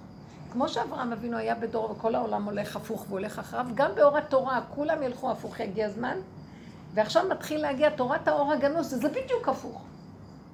קשה להבין את זה. זה הפוך מהתורה. זה לא שזה הפוך מהתורה. כדי להשיל את הרובד של הפשט והדמיונות שיש מאחורי כל הסיפורים והכל, ולמצוא את נקודת האמת שמאחורי כל זה, זה כאילו הסבה. זו אותה תורה, אבל כמו שאומרים, אין אדם עומד על דברי תורה, אלא אם כן נכשל בהם תחילה. בין הידעת לבין והשבותה יש חושך. את לא יכולה מ"וידעת" להגיע להשבותה בדרגה יותר גבוהה. כדי להגיע לאותה ידיעה שיש לך, ולשים אותה בבשר, שתחיי את מה שאת יודעת, נעלמת לך הידיעה וחושך לך. כאילו טמנו את הגרעין באדמה ועכשיו הוא מתחיל לצמוח, אבל יש לך חושך, ריקבון. מוכנה לעמוד בזה? מה שבתוך הלב יודע שזה נכון, ולא עוזב את זה, עד שמתחיל צמח דוד עבדך תצמיח, להצמיח את המעלה של משיח בן דוד. שזה משהו אחר לגמרי. זו דרך אחרת. אני רואה מה הדרך הזאת. עם הזמן שאני מדברת אני קולטת ורואה. אנחנו הופכים להיות בדיוק הפוך מהדרך הרגילה. פה זה התגברות והתעלות ושאיפה ועוד מעט נגיע ונהיה ויהיה לנו מדרגה ויהיה לנו מעמד ויהיה לנו משהו, יש חיובי. פה קחי את היש השלילי כבר התורה מפרקת אותו, אבל היש החיובי מישהו יגיד לו להפסיק? פה בעבודה הזאת שאת חוזרת אחורה לשוב, פרקי את היש החיובי, אין כלום, הכל דמיונות. אין גדלות, אין לאן להגיע. מה כל השאיפות שלך? בשביל מה את שואפת? בשביל עצמך. גנוב אצלך משהו. מה, תסתכלי איך את נראית, מלאה חרדות, פחדים, כאבים, שנאת חינם. את עושה משהו, את ישר רוצה איזה שכר, עושה מעשה כזמרי, רוצה שכר כפנחס. כולנו כאלה. אני רואה שהכורח זה אני, בפירוש. מה יש? לא נגעו אצלי איזה נגיעה, שאני יכולה להגיד משהו יפה בשם התורה, ומאחורי זה אני רוצה את הגדלות לעצמי? בשלו, אני לא מכוונת ממש לתורה, כל כך הרבה דברים אני רואה כל הזמן. אז הדרך הזאת מרוקנת ומשאירה אותך כלי ריק, יסוד העין. מתחיל להתגלות העין. לא ימין ולא שמאל, ימין ושמאל תפרוצי, ואז בקו האמצע, אם את לא נשברת ואת לא מתייאשת, ואת לומדת לחפור ולפרק ולהסכים לפגם, ועוד פעם ועוד פעם, קמנו, נפלנו. בסוף מתגלה השם. בתוך קו האמצע. נהיה מהפך. כל מה שלא נחרב לך לא נחשב בעינייך כלום. ולא נחרב כלום, זה רק דמיון שנחרב. קודם היה יותר חורבן מה שאת חושבת, הכל רק היה באצטלה דרבנן, כאילו. באמת, באמת, כדאי את האמת. כי רק שם את רואה שכל מה שחשבת שיש קודם זה הכל אבל הבלים ואין בו ממש. וזה נקודה אחת של אמת, נשימה אחת שווה נצח. זה מדרגה אחרת, זה מקום אחר, זה עבודה אחרת. אז אנחנו נדרשים להתחיל ל- לרצות להסתכל מהחיים מכיוון אחר. מה יש לי בחיים האלה? רגע, תסתכלו טיפה אחורה, אתן נשים צעירות, תסתכלו טיפה אחורה. כל אחד והשנים שעברו עליו, מה השגנו מהחיים האלה? דמיונות על גבי דמיונות. בסדר, השגנו, מה, מה השגנו? גם אם לא היינו עושים ככה, מתחתנים, מולידים ילדים. אבל הדמיון שיש לנו על עצמנו, על החיים שלנו, על הילדים שלנו, על מי אנחנו ומי בעלינו ומי הילדים שלנו ומי החברה שלנו, הכל דמיונות, אין כלום. פרקו ותראו שאין שם כלום. מה יש שם? קיומיות רגעית של אכול אה, ושתו מכוסה בהמון דמיונות. אז לפחות בואו נכיר את האמת, ויתחיל משהו, מתחיל אור חדש לבצבץ פה. יש גילוי, מי שרוצה אה, לקבל מה, מהאור החדש הזה, הוא חייב לעבור את המסך הזה, להסכים להיות כלי שמתרוקן ושונא את הכבוד, שונא את הפרסום, לא סובל את זה, כי זה שקר, הוא רואה את השקר שיש בזה. זה עבודה. ברוך אתה אדוני, האמת שסוגרים עלינו במילא. ואת אשר יואב השם יוכיח. והשם אפילו אומר, ולקחתי שתיים ממשפחה אחד מעיר, אני לא צריך את כל העולם, שתיים ממשפחה יסדרו לי את כל המשפחות. שתיים מעיר יסדרו לי את כל העיר. אדם, אדם הראשון היה אדם אחד, השם לא התכוון ליותר מזה. איך נהיה מיליארדים של אנשים בעולם? נראה לי שזה גם הסיבה שהשיעור הזה הוא כזה קטן ומחתרתי. ברור. אה, הרוב וההמון לא יכול להתחבר לדיבורים האלה. לא מחפשים את הרוב, בדיוק. זה קומץ שעושה את העבודה בשביל כולם. זה כמו עם ישראל, כי לא מרובכם חשק בכם השם, כי אתם המעט מכל העמים. עם ישראל הכי מעט מכל העמים, ואותו השם רוצה. תמיד המעט זה מה שמסמל את היסוד של האמת, נקודה קטנה. וזה קשה, קשה להבין את זה. אבל המהלך, אה, גם לי היו כאבים מזה, מה זאת אומרת? פעם הייתי ממלאה אולמות, 500, 600, אלף נשים היו באות, היו פרסומות עתק הכל. היום אני אומרת לעצמי, הולך ונהיה, אבל מה, דווקא פה זה די מתמיד. לא, זה חמוד. כי כל אחת שווה מיליון. שתיים מכם יניסו, אחד מכם יניס אלף ושתיים יניסו רבבה. באמת, באמת, הנשמות עובדות אחרת. רב אושר היה אמן הקטנות. הוא עבד על הקטנה, הוא לא רצה שום גדלות. פעם אה, בא אליו איזה מישהו שאמר לו, שרב אושר אמר לו, תראה, יש לו בחצר איזה חמש בנות אמריקאיות שהגיעו אליו, שההורים שלהם בחוץ לארץ, והם באו לארץ, והם מאוד התפעלו מרב אושר ורצו להישאר סמוכים. נערות, נערות כאלה, סמוכים לחצר. ואז הוא אמר לו, תשמע, אולי תקים להם איזה מסגרת קטנה, דירה, שהם יוכלו, אה, שיהיה להם איפה לאכול ויוכלו לעבוד, ויהיה להם איזה שיעור קטן. והוא הסכים. אחרי שלושה חודשים הוא בא אליו ואומר לו, רב אושר, אל תשאל, יש לי כבר חמישים בנות כמעט. ההוא קם, תפס את הראש שלו, התחיל להתלוסק, לא, לא, לא לזה התכוונתי, לא לזה התכוונתי. אני לא שומעת טוב. אני מרגישה אולי זה דמיון, אבל כאילו כולם מסביב מתעוררים. כן. מה עושים? מתעוררים. כן, נכון. יש עכשיו אור חדש. אני אומרת לכם שיש אור חדש ואנשים קולטים את האור. כן, אבל מה שהתכוונתי זה שכאילו... כן, הם קולטים, אבל אלה שנותנים את העבודה כדי שהאור הזה ישרה, זה המעט. וזה מה שהשם חפץ. בסוף כולם יזכו. ואני הסברתי לכם, איזה, אלה שעובדים את העבודה, הם עובדים עם הזכות. זאת אומרת, מתוך זה שהם עובדים, הם זוכים לקבל את זה ועובדים. נותנים עבודה, כי השם ברא את הבריאה בשביל הבחירה. אז עובדים, זה קשה, אנחנו מתים. הדרך הזאת יכולה להמית אותנו. ממית לנו את המוח, כל העולם הולך ככה, ואתה הולך הפוך. מה, אתם יודעים, כמעט מתתי. כל יום היו באים ביקורות, היו הורגים אותי, החרדות והפחדים מהממשלה ומהמשפטים ובתי דין ובתי משפט. מה לא, איפה לא הכניס אותי? וכל הזמן רק הדרך הזאת אמרה לסגור את המוח, לחיות את הנשימה, לחיות את הרגע הצמוד להשם, כל חרדה ישר לעלות אליו, כל כעס ישר לעלות, אה, הייתי בצעקה תמידית. והכל הסתדר. לא היה שופט ולא היה דיין וכלום, העולם, רק השם היה על הכיסא, אף אחד לא היה שם. כי ככה הוא רצה שנבוא לעבוד. אבל אני מסתכלת, הסתכלתי אחר כך, אמרתי, זה למות, זה פשוט למות, זה לעבור מיטה. אדם כי ימות באוהל, נקנית בו התורה, תורת אמת. זה לא כולם, לא, לא הרבה יכולים. גם, אני אגיד לכם את האמת, במילא כולם מתים, טיפשים. אני זוכרת שהייתי אמרת לעצמי, אני לא יכולה כבר, לא יכולה כבר. ואיזה קול היה אומר לי, כאילו שכל החיים שלך לא את מתה, גם שלא היית עוד אצל, אצל רב אושר. כל הזמן יש כאבים וצרות. אז מה את פתאום נבהלת? לפחות כאן את מתה לקראת איזה משהו שיש לך ממנו תועלת, ושם סתם ימותו ולא בחוכמה. הרבנית. כן.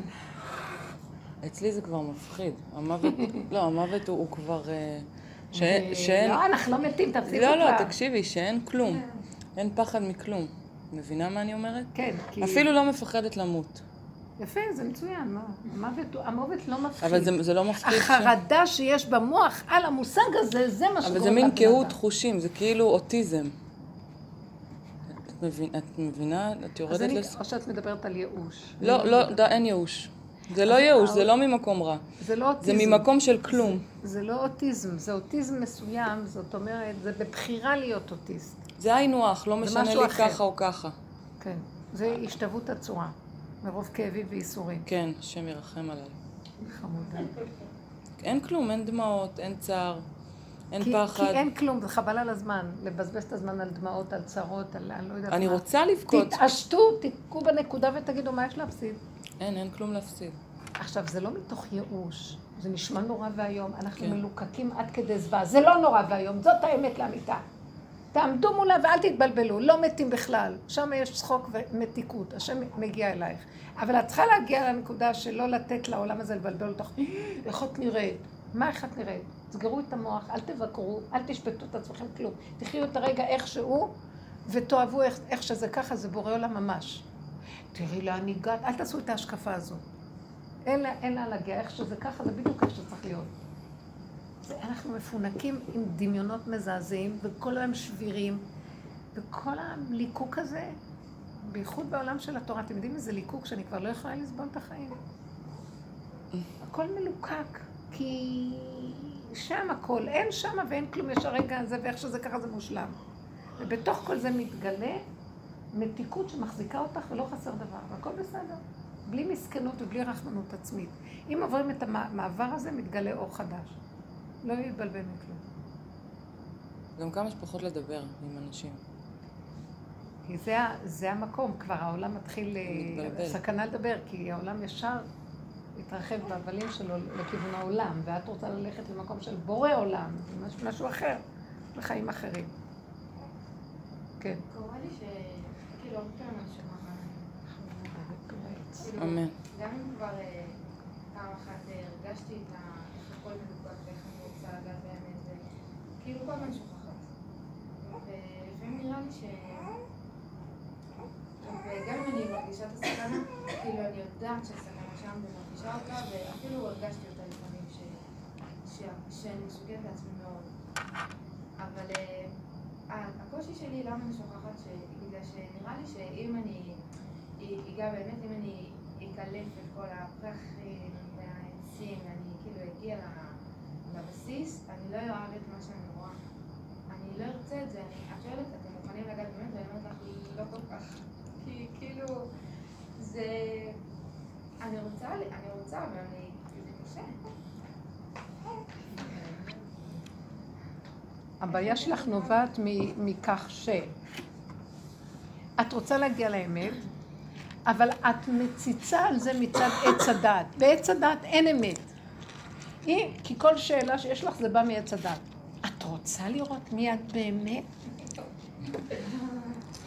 אין אמת בעץ הדת, הוא לא מסוגל לראות את זה. אין לו קוד כזה של עין. כי כל זה יש. כל, כל עץ הדת הוא דמיון היש. אז הוא לא יכול לסבול את הדבר הזה. מה שאני מציעה לאלה שרוצים באמת להפסיק להשתמש במוח, לסגור אותו, ולחיות עם החוויה החושית, איך שזה ככה, העין שלך רואה את הכוס, זה מה יש. לא יפה או לא יפה, טוב או לא טוב. את רואה את הבן אדם יושב, לא נראה לך איך הוא נראה. לסגור את המוח זה לא קשור אלייך, ולא לשפוט ולא לדון ולא כלום, ככה. אמן, כן יהי רצון שנגיע לזה. מישהו דופק בדלת ונהיה לך חרדה. המוח שלו יגיד, אה! תחזיקי חזק, תכניסי את התחושה לתוך הלב ותגידי, אין אף אחד, יש רק אתה. אתם מבינים שאנחנו צריכים ללכת על הבשר, להתחבר אליו, ולא לתת לכוח הזה שירחף אותנו מעל עם דעתונות שיש לו, ושאלות שיש לו, ואופציות. הוא עושה לך תשאילים, ומה לא. אבל החרדה הייתה חוויה חושית באותו רגע. חרדה חושית שלך היא כתוצאה מזה שבחושים יושב לו עץ הדעת גם. כי החרדה החושית היא מאוד קטנה. תדעו לכם, המוות לא מפחיד. אם היינו קשורים רק לבשר, כל רגע שאתן הולכות למיטה ורוצות לישון, זה חוויה של מיטה, ואתן לא שמות לב אפילו. ובאיזה שמחה אנחנו הולכים למות. כיף. אתם לא מבינים שיש רגע, זה רגע של דבקות והרפייה. כן, מדהים. אם עץ הדת היה יודע מה אנחנו חווים, יש כזה דבר. לא היה רוצה ללכת לישון. כתוב את זה במחקרים, על השינה. עכשיו, אותו דבר המיטה, שעת המיטה, זה רגע. מה המוח שלנו עושה כשאנחנו מכניסים את הרגע האמיתי הזה, כי המיטה היא רגע האמת, הלידה היא רגע האמת, זה רגע. מה שהמוח עושה לנו מזה, היא מלא. רק מזה אנשים מתים. מהמחשבות על הדבר.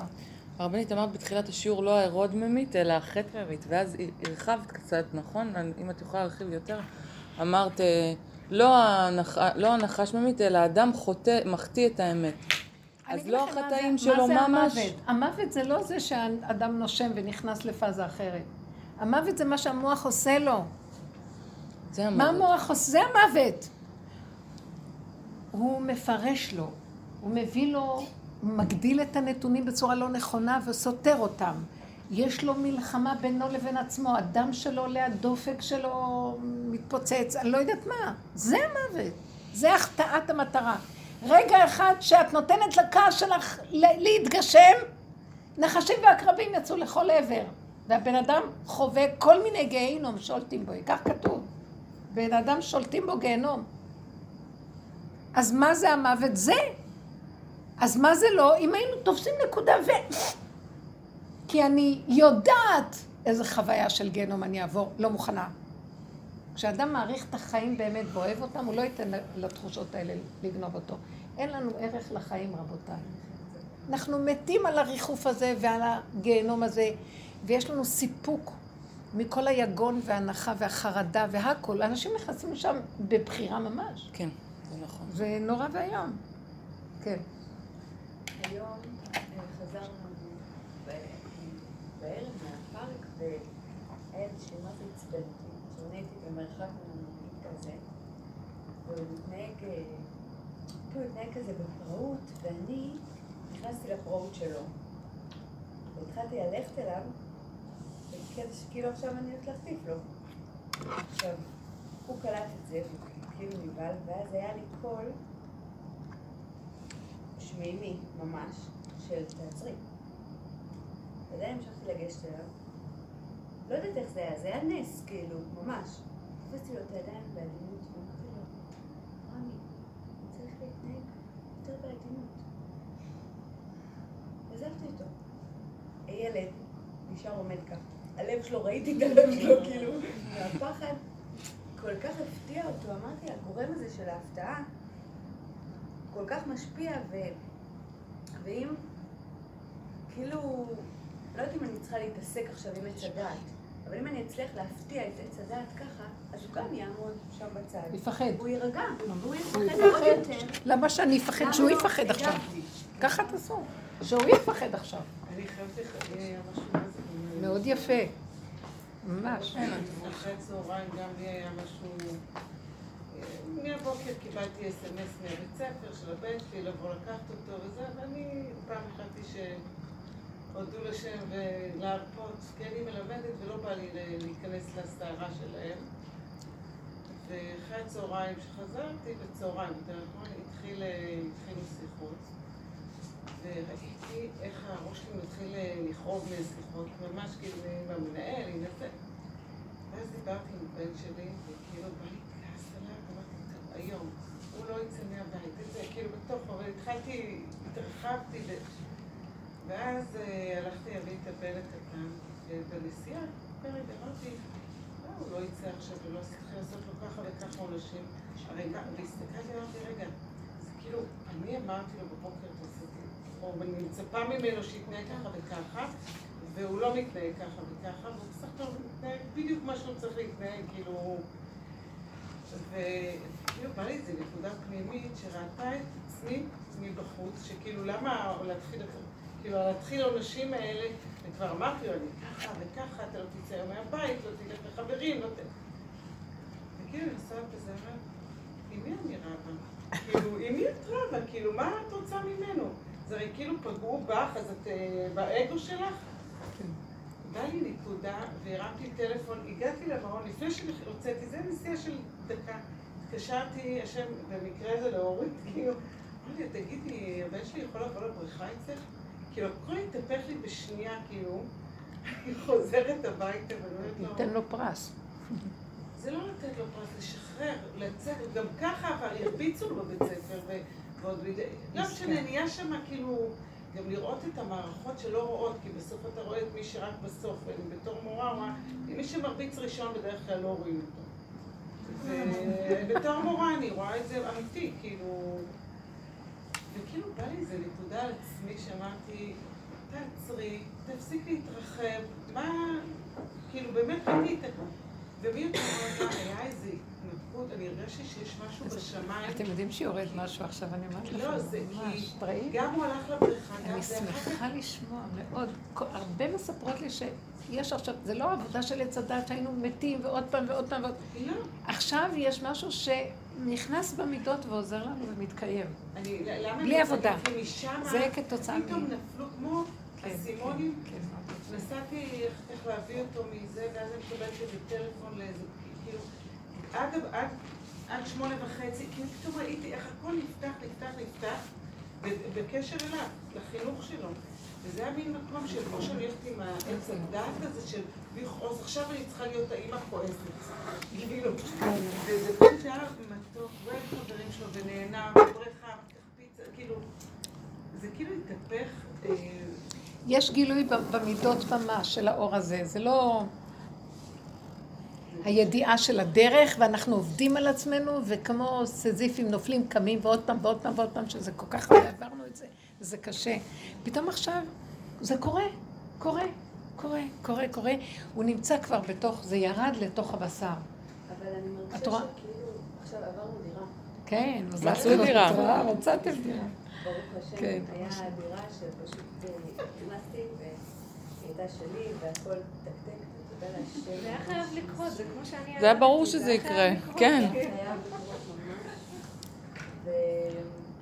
ואז היה לי איזה נקודה שאמרתי, טוב, אז עוברים לדירה חדשה, אז עכשיו החלטתי, כאילו היה לי איזה משהו עם עצמי, החלטתי שאני לא צועקת על הילדים בבית החדש.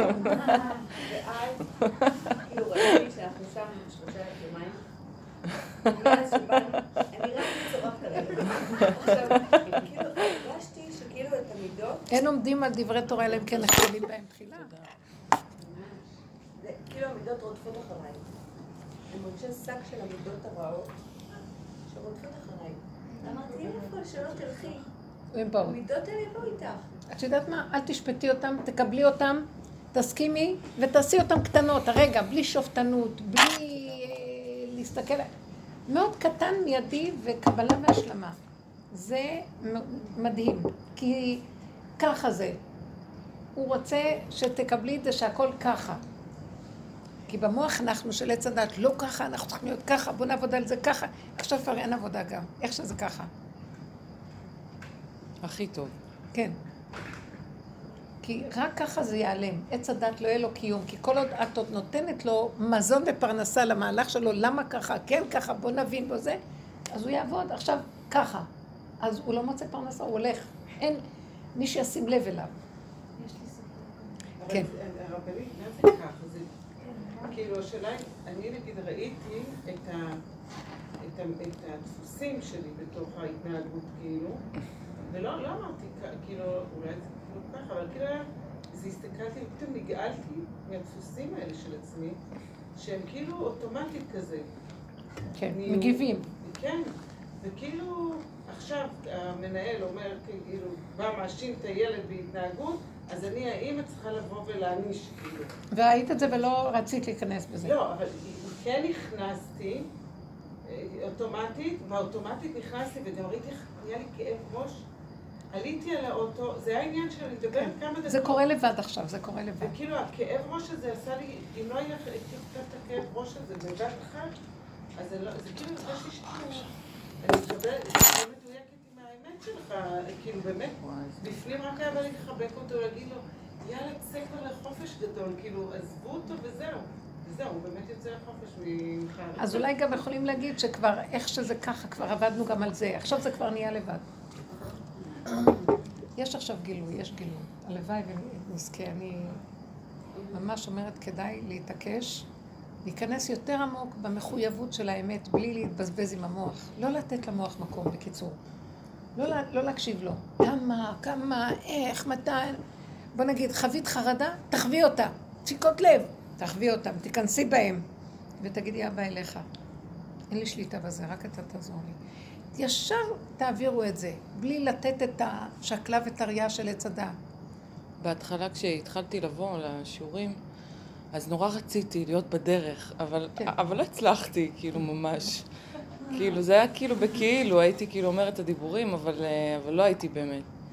ואז כשביקשתי, את ה- ביקשתי ש, שהשם יפתח לי, אז הוא, וואו, וואו, הרבנית, איך הוא... הוא- מי, ש, שהיא כביכול בת מזל, וה- והשם נותן לה להבין את הדרך, הוא מביא אותה לשיא לשיא התהום. שפלות. לשיא התהום, ומשם כאילו כל הגאווה שלך נשברת, כל מה שאת חושבת שאת אלופה, תקתקנית, מי את בכלל, אפס מאופס. זו חוויה בבשר. הבלט שלו מאוד מאוד קרובים לעקר את זה, מה שאת לא תוכלי להשיג את זה הרבה אצל המכוסים בידענות ובידע ובתפקיד של עץ הדת. באמת זה קשה. מכוסים. מכוסים, מכוסים, כן, מאוד מכוסים, לא רוצים גם לראות. והמכות פוגעות, וקשה מאוד לפרק את הכיסויים. מאוד קשה. יותר קל אצל בעל שבה, אבל לא תמיד, גם בעלי שבה יכולים להיות אה, מלוקקים וידענים. נכון. רציתי לספר איזה חלום שהיה לי לפני יומיים, שממש, זה קרה לי כמה פעמים שהרגשתי את הדרך בתוך החלום. אה, מאז הלידה סיפרתי לך שהיה לי המון אה, סבל וכאבים בגוף, וכל יום משהו אחר.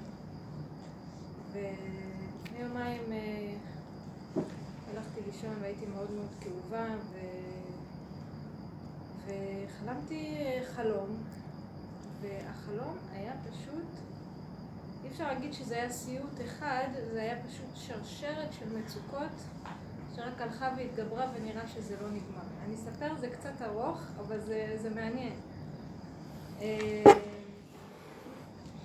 זה התחיל בזה שישבנו באיזו שמחה משפחתית, ואני יושבת בשולחן עם מלא אנשים, אה, ואני מרגישה שאני בוערת מחום, חם לי, חם לי, חם לי. מה שאני לא עושה, אני מרגישה שאני עולה בלהבות מרוב חום וזיעה. כל הזמן מביאים לי מים ואני לשתות, ואני שותה ולא נרגעת, וחם לי, ואני רוצה לקום ולצאת, אבל צפוף, ואני לא יכולה לצאת. וגם לא נעים לי ללכת, וכאילו אני מרגישה תקועה ורק מחכה שזה ייגמר. מין סבל כזה שאני לא יכולה לעשות כלום בשביל להציל את עצמי. ואז עברנו ל... זה נגמר, כאילו, ואז עברתי, פתאום אני רואה את עצמי באוטובוס בדרך הביתה. והיה נהג כזה שהיה נראה איש רע, שעיר וערום. נוסע כאילו ערום.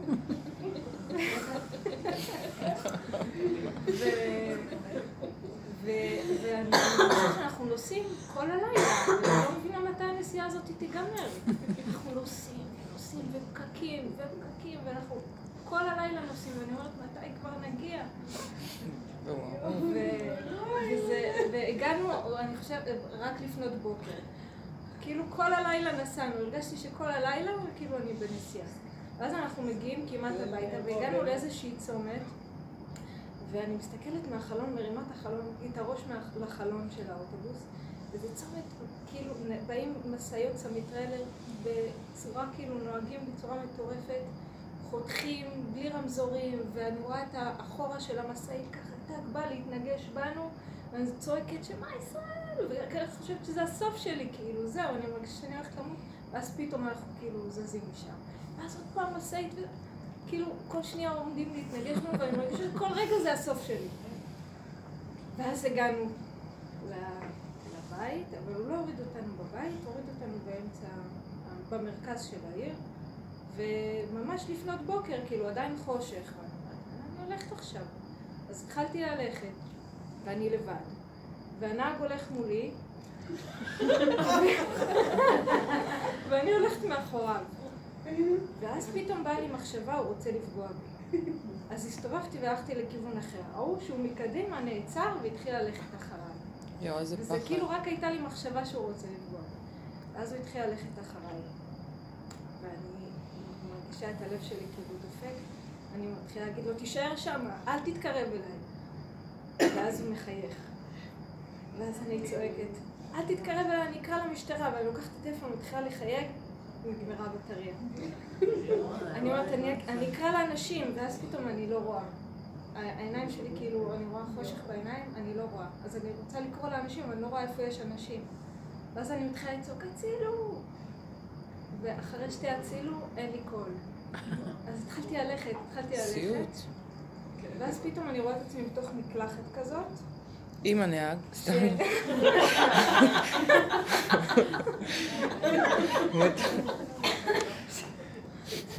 אני רואה את עצמי בתוך מקלחת מוזרה כזאת, שיש לה אפשרות להוציא ממנה אש וגם מים.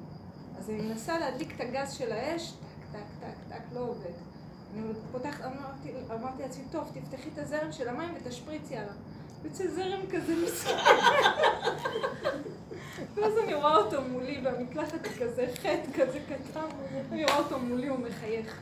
ואז כאילו. הרגשתי זהו, קלטה עליי הרעה, ובאותו רגע נפלה לי מודעות, ואמרתי לעצמי בחלום, לא אמרתי לעצמי, זה כאילו המחשבה דיברה, זה הגוף שלך מתרגם את הכאבים למצוקות, וזה דמיון, אל תאמיני לו, זה לא קיים.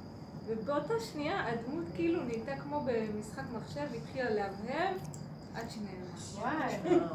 ושוב, ואז התעוררתי. תחזרי מה אומר לך שכל הכאבים שיש לך זה. תרגום של. החלום. שהדמות. הזאת זה... לא, שכל המצוקות האלו זה תרגום של הכאבי גוף. כן. אז זה, אני לא יודעת איך להסביר את זה כל כך. המצוקות האלה. של החלום. כן, שהמצוקות של החלום פשוט שראיתי, זה הגוף, פשוט, פשוט. ואין באמת את כל המצוקות האלו. זה פשוט. בתוך החלום קורה דבר שהנפש, היא מספרת את הסיפור שלה. והצורה שבה אנחנו רואים זה לא כמו השכל הרגיל. היא באה בציורים. היא, היא ממחישה את עצמה על ידי מה שנקרא משל, ציורים. אז אה, קודם כל, כל, אם תחזרי על הפרטים, היה לי בהירות, עכשיו אני לא זוכרת את הפרטים, אבל כל הכאבים שיש לך הם קשורים לכל מה שאת עברת. כל האש שהרגשת בתוך הגוף, זה כאבי הגוף שלך מצד המקום הזה של החום, אה, שהנהג אה, ערום, זה כאילו, יש שם איזה משהו שמנהיג אותך, הכוח שמנהיג אותך והוא נוהג, הוא, הוא הנחש, הוא נחש היה ערום, הוא כאילו משהו מנהיג אותך לא טוב, הוא לא מוליך אותך נכון. הוא, יש לו, וממנו את פוחדת. והוא המחשבה שלך בעצם. עובדה שכשרק חשבת, אז מיד הוא הגיע למחשבה. היו עוד כל מיני פרטים שאמרת. מה שרציתי לומר הוא ראיתי, שכל לא. המצוקות שיש לך, הם צפו לך בצורה של תמונות, כל מצוקות הגוף, בצורה של תמונות, והם סידרו לך מאבק נוראי. המ- המשאיות הנוראיות, זה החרדה שלך מהכאב שבא ומכה בך. זה פיצוץ כזה, ואת בסכנה כל רגע יכול לבוא כאב אחר ולפגוע בך. יש לך חרדה ממנו. כל זה, תראו איך שהמוח מצייר לנו אה, בשינה, הוא מפצה ומשחרר את עצמו דרך התמונות האלה מכל העומסים, זה דברים ידועים. אז הוא בא ומתגשם בצורות שונות של... אה, אני ישר רציתי להגיד שאת חווה את כל זה, זה פשוט המצב ההורמונלי, מצייר לך ציורים.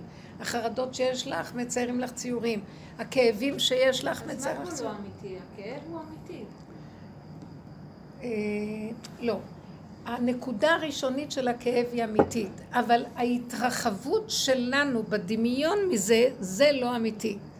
ואז הוא מתרחב וגדל, ואת כל. הלילה נוסעת, וחושך, ואת פתאום פה נעצרת ואין לך, את במצוקה, אין לך לאן להגיע. כל המציאות הזאת של אה, תשים אותי ליד הבית, אני רחוקה מהנקודה להגיע אליה, ועכשיו אני צריכה להתאמץ. והוא הולך לפניי, הוא מוליך אותי, הש- השד הזה של המוח מוליך אותנו. ואת רואה, חשבת משהו, ישר הוא הגיב למחשבה. ושרצית כאילו. את רוצה להתנקם בו, מעניין הקטעים האלה שאת רוצה להתנקם בו, להשפריץ עליו וזה, זה, זה לא עובד. כאילו רציתי לחסל אותו, באותו רגע שהוא נעלם, היה עוד משהו מעניין, שכאילו, כאילו איזושהי תחושה כזאתי, ש... אה, של כמו צער כזה קטן, שחבל שלא הצלחתי בכל זאת להתגבר עליו בצורה פיזית כמו שרציתי, שבאמת לא הצלחתי להתקשר למשטרה, או שבאמת לא הצלחתי להשפריץ עליו מים, או כאילו, למה, למה הוא נעלם רק מתוך זה שהכרתי בו שהוא לא אמיתי? כאילו, כן, כן, כן, כאילו כן. שאנחנו מכורים בכל זאת. אנחנו מכורים, בדיוק זאת הנקודה, לתוכנת עץ הדת, שמישהו יבוא מהשוטרים יציל אותי. כן. אני אעשה פעולה, יהיה לי פתרון. אני אעשה זה, יהיה לי סידור. ואילו השם אומר לנו, לא יהיה לכם. תכירו שהשורש של הדבר עצמו זה בנקודה שלכם, ותפרקו אותו באותה נקודה, וזה מה שיהיה, הוא לא יחזור שוב. ואם לא, הוא יכול לחזור עוד פעם. כאילו, תמצאי את השורש של כל דבר. וזה שהכרת את נקודת השורש, היה שם עוד איזה דבר שאת אמרת, שאת רצית לצעוק, אחרי פעמיים שצעקתי. לא, זה- רצית הלך לי לראות. ולא יכולת, כי קלטת שאת נמצאת בתוך שינה. משהו בתוכך הכיר שאת שינה ואת חולמת. אז את היית במהלך של השינה שאת לא רואה. וגם הקול לא יוצא. לפעמים את רוצה לצעוק ואת ישנה ולא יוצא לך קול כי את ישנה. בתודעה את חושבת שאת ערה, אבל בעצם את ישנה. זה מהלך שאת רואה את עצמך ישנה ערה. אז את חווה את החוויה של הגוף שרוצה לצעוק והוא בעצם כלוא בתוך שינה. זה ערבוביה של, של דברים, וכל זה זה פשוט, הסוף היה הכי נפלא. שאמרו לך, עד שאת לא תיגעי בנקודה שלך בעצם, ותדעי שאין כאן. כלום. ו... אני אומרת, עד שלא הגעת לזה שכאילו מבוי סתום, זהו, אין מבוי. סתום ואין כלום, שימו לב, זה נקודת המהפך. רק שם היה לי... עד שלא. משרשים ונוגעים בנקודה ועד הסוף יורדים, אין לך לאן ללכת. זה מה שאני ראיתי בעבודה הזאת של רב אושר. אין, אין לדבר ולהסביר. יש דיבורים ויש הסברים ויש הבנות, אבל בחוויה, שלא נגעת, הוא הכריח אותך לנגוע בחוויה מבשרי, שכמעט יצאה דעתך. רק את, את יכולה להבין את האמת. אי אפשר להבין אותה. אפשר לדבר עליה, להשיג אותה. המטרה של הדיבורים והשיעורים היא להתיש את המוח על מנת שאחר כך ייכנס כוח שבנקודה אחת יכולה להמחיש לנו את הדבר, אבל הוא כואב. האמת שאני כן שמה לב, זה מה שנקרא, שאלה שיושבים ולומדים תורה, על ידי לימוד התורה והפיצוח של המוח ועבודת הנפש, הם כן מונעים את הכאבים של המכה של האיסורים. וזה ההבדל בין המצב... הם לא. אה? הם לא אין עסוקים בדמיונות, הם. מפרקים ועובדים כמו שאנחנו בשיעורים מפרקים ועובדים.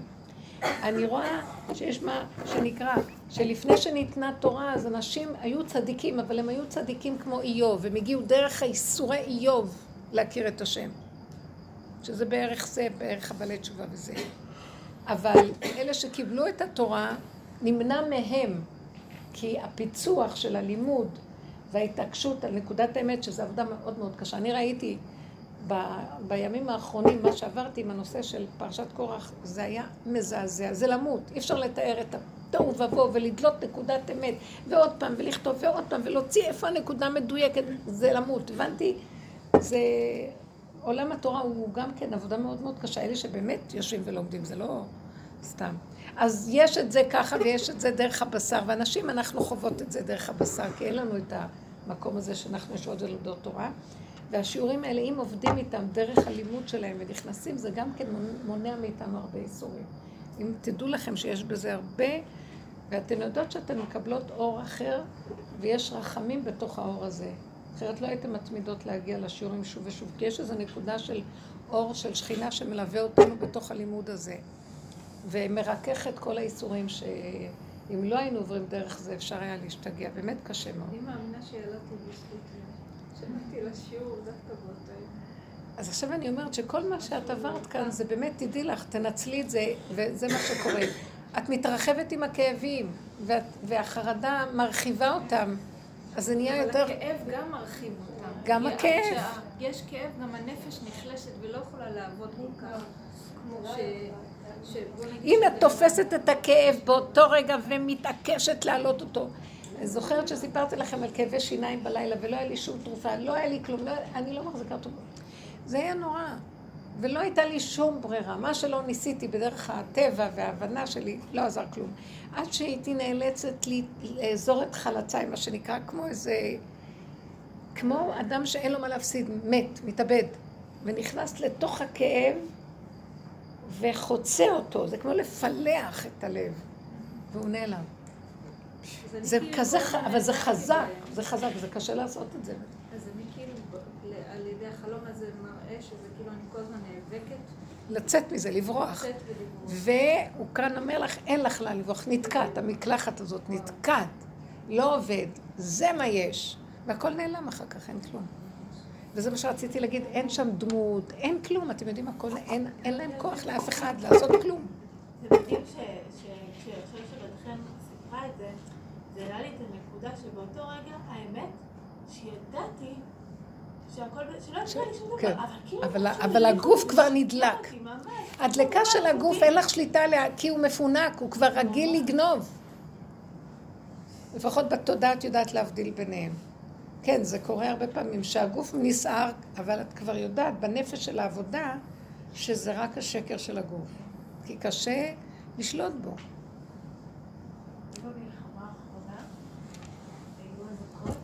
איזה מלחמה?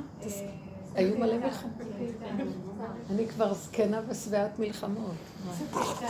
איך צוק איתן? אני הולכת ב- בחוסר פחד לחדר העטור, ואני לא מפחדת בכלל, תודעתית, וכל הגוף שלי רועד. וואי. אומרת, "אלוהים, אני וואי, מדהים, מדהים. מדהים. פשוט ככה רועד. אמרתי, אבל אני לא מפחדת. איך הוא- רועד ככה? מדהים. תראו מה קורה לו, אתם מבינים? אני לא אומר, זה לא הגוף רועד. הוא מותנה, הגוף הזה כבר יש עליו את התודעה של עץ הדת שמשקיפה עליו, המביט לארץ ותרעד. משהו מלמעלה מביט ומרעיד אותה. ולך יש תודעה של האמת, האמת הזאת לא מתבלבלת, כן, אבל הגוף רועד. כי עץ הדת מרעיד אותו. זה משהו. שילך לנו. שלא יהיה רעידה, כן, שהנקודה של הזה, זה רגע אחד של רעידה, תמיד יש נקודה קטנה שהגוף מגיב, אבל היא קטנה ומגשרים אותה. אנחנו כל כך התרחבנו, כל כך אנחנו מבוזבזים ולא מדויקים, שזה... עכשיו, העבודה הזאת וההתבוננות התמידית והירידה לדיוקים מקטינה את התגובות של הגוף, את הגניבה שלו. זה קורה הרבה, זה מקטין את הגניבה. רוצה לשאול אותך, אני שואלת, האם זה לא נכון שהחוויה הזו של החובה, דווקא בגוף, אה, כשאני להשם, אז בעצם אני פותחת פה את כל העוצמה הזו, היא ערוץ שלם כן. להשם. זה כאילו אנרגיה שמתוארת לשם, זה לא סתם, זה לא נפרד. שיש לי את החיבור ויש לי את החוויה. אני אומרת, יש פה משהו שהוא אחד. לא, זה כשאת מחוברת עם החרדה נכון. לקחת אותה, מי זה שלוקח? מי זה לא שלוקח? אני שואלת שאלה, מי זה שייקח את האנרגיה ויעלה אותה? זה האנרגיה של זה שלא פחד. כן, כן. אותה תודעה שלא פחדה, אחרי רגע, אם היא עובדת נכון, היא לוקחת את החרדה ומעלה אותה, ואז נהיה ערוץ. כן. אבל יש, יש תודעה כבר שיכולה לעבוד עם זה, כי הפחד של הגוף לא יכול לעבוד עם עצמו. חייבת להיות תודעה עליונה, תודעת על. וזה העבודה מביאה אותנו לתודעת על. כי כל התודעות שלה, כל העבודה מעוררת לנו תודעה שהיא לא בטבע הרגיל. כן. כן. צריך את הפערים בין ה- הזאת, זה משהו מדהים. זה משהו מדהים. לצמצם את הפערים ביניהם. וזה העבודה. אבל כאן יש נקודה נכונה, שהפחד הזה שקיים, צריכים להעלות אותו. לא. לא לדלג עליו, וגם לא ל... כאילו. רב אושר היה עובד, כל הזמן היה אומר, תעלו את כל התנועות של המידות והתוואים. כמו שבעולם התורה שנים, איך? זה אנרגיה אלוקית שזה... פשוט. שעוברת התמרה, כאילו. בוא נגיד ככה, כל הדורות עבדו בלהעלות את ה... עץ הדת, את החוכמה האלוקית, את התורה והלימוד שלה, להעלות את הקושי שיש בסוגיה, להעלות אותה על ידי הפלפול והזה, ולהוציא נקודת אמת מתוכה ולפרק. וכל הדרך שלנו זה בתוך המידות לעשות את מה שהם עשו בעולם התורה של תיקון הדעת וידעת. אנחנו עושים והשבותה.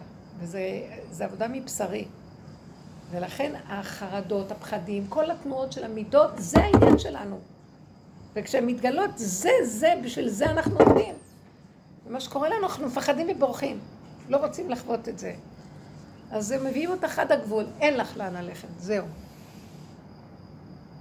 וכל העבודה שלנו היא באמת, אני, אני לא מחפשת ניסיונות, אבל כשזה כבר בא, זה... אם אנחנו תופסים את זה בעודו באיבו, זה כבר, זה לא עבודה של התדהמה הנוראית והחרדתיות הרחבה, זה נקודה. זה מה שהוא רצה שנעבוד ונגיע אליה. היה אומר אלף אה, צומות, איפוק אחד שווה אלף צומות. זאת אומרת, כמה אנחנו עוברים עם צומות וזה נקודה של ריכוזיות ותפיסת הדבר ולהעלות אותו שווה יותר מאלף צומות בעבודתו. זו עבודה מדהימה שהיא ננו-טכנולוגיה. היא בקטנה, יש עוצמה הרבה יותר בחלקיק של האטום יותר מאשר באטום עצמו. כי הוא ריכוזי, הוא יותר קטן, בשטח קטן עוצמה יותר גדולה מתגלה. לכן, בזה השם חפץ. ארץ ישראל קטנה, וממנה יש את האנרגיה הכי גדולה. בית המקדש זה עשר קדושות, כתוב במשנה. עשר קדושות, אחת לפני משנה שנייה, עד שמגיעים לקודש הקודשים. עוד יותר קטן, עוד יותר קטן, עוד יותר קטן, עד שאבן השתייה, ממנה כל העולם. זה אינטליגנציה מסוג אחר. ואילו כל העולם של עץ הדת גדלות והגדול והגדול, זה לא... התהליך, התהליך של העבודה שלנו הוא מחפש את הקטנה ויש, בה עוצמה מדהימה. והיא המעלה. אתה יודע, דבר גדול שיש בו משהו גדול, אבל דבר קטן שמכיל משהו גדול. את אותה עוצמה את שמה בקטן וזו, ואותה... זה מלך אסור ברהטים. בשיר השירים כתוב. שזה מה שהמלך רוצה. שיאסרו אותו בתוך מקום קטן. יש לו הנאה מהמשחק הזה שבקטנה מתגלה. איך? רהיטים זה כלים. מלך אסור בתוך כלים. כלי קטן ויש שם נקודה ושם אוהב להיות. עם ישראל קטן, ארץ ישראל קטנה, ירושלים קטנה מכל ה... הכל יותר נקודה בתוך נקודה. אבל יותר מתמצא. מה, מה? יותר ריכוזי כזה, לא? יותר ריכוזי שזה ויותר... נורא מדהים, זה כאילו מתאים את הדרך. של כאילו להיות יותר מרוכז, מרוכז, לכן, מרוכז. לכן אנחנו מתמקדים ברגע, תתמקדו ברגע, ומיד הקבלה, לא להתערבב, לא להתרחב, לא... העולם כבר, כל החברתיות הגדולה הזאת, כל ההיי וכל הזה, והפעולות, חבל על הזמן, חבל על הגוף, אין בזה כלום, זה בזבוז זמן, חבל על המותרות. כאילו, מה כבר יש לנו מכל החבורות האלה ומכל המשפחתיות ומכל... אני מסתכלת, אני אומרת, הכל צריך להיות מרוכז, אמיתי, קטן, נוגע, ומשם יש את הישועה להכל. משם החיבור. את רוצה חיבור במשפחה? תגיעי בקטנה. כולם יבואו עד אלייך. את לא צריכה לרוץ עד אליהם לח- לחבר חיבורים. זה אמת שככה הקדוש ברוך הוא רצה בבריאת העולם שיהיה, ותראו לאן הושפרצנו למהלך אחר לגמרי, תודה אחרת לגמרי, אנחנו כבר עייפים ממנה. הגדלות הזאת מעייפת אותנו, גדולה עלינו. כבר אי אפשר לסבול כל כך הרבה אוכל, כל כך הרבה חומר, כל... אי אפשר לסבול את הגדלות הזאת. הכל קטן ופשוט, לא רוצים לזוז לאף מקום, פשוט קטן. מעצמו לעצמו. הכל שם קורה וזה בסדר גמור.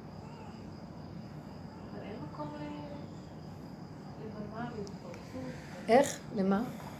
בתוך העבודה הזאת אין מקום לבמה, לבמה, ואחרי שמגיעים לאיזושהי נקודה מתומצתת, כאילו להעיר את זה על במה. אה, אם את לוקחת את זה ואת לוקחת את הרעיון, כמו שעכשיו שיעור, זה גם גדלות. את לוקחת את זה, ואת נוגעת בנקודה ריכוזית, ואותה את מעבירה, ומול עינייך לא, מה יגידו, איך יגידו, יש לי כבוד, לא יהיה לי כבוד, מה יחשבו, וואי, מה, אני מדברת מדהים, כלום, רק את הנקודה עצמה ומיקודי, בסדר. אם תלכי לאיבוד בקהל, תלכי לאיבוד בכותרות, תלכי, לא שווה, מסוכן. וצריך בשביל זה המון עבודה בשביל להגיע לזה, שלא אכפת לך כלום, כלום, כלום. את באה, נותנת את הנקודה, הולכת, לא יודעת מי, מה. עבודת השם, לא עבודת... איך? עבודת השם באמת, זה לא... לא יודעת מה זה עבודת השם. לא, זה גם כל פעם ככה. זה להיכנס לנקודה ולעבוד עם האמת. מה האמת?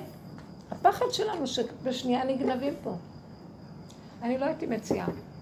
היום כל העבודות האלה של הבמה ושל הפרסום. בקטע של במה, סתם נראה לי, אבל אם זה קורה מאליו, בן אדם עשה איזושהי עבודה, לא יודעת, הגיע לאיזושהי נקודה מצומצמת, זה קורה מאליו, איכשהו יש, אה, קורה שיעור, איכשהו יש ביטוי, איכשהו זה, אז אז זה, אבל מה שרואים הרבה מסביב זה שאנשים נורא רוצים, אה, אה, רוצים את החוויה, הם נהנים, הם, גונבים את הריגושים.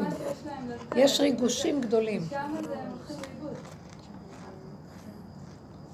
יש ריגושים. היה לי איזו תקופה לפני... טוב? היה לי תקופה לפני כמעט שלוש שנים, שהייתי מוסרת שיעורים במדרשה שאני למדתי בה.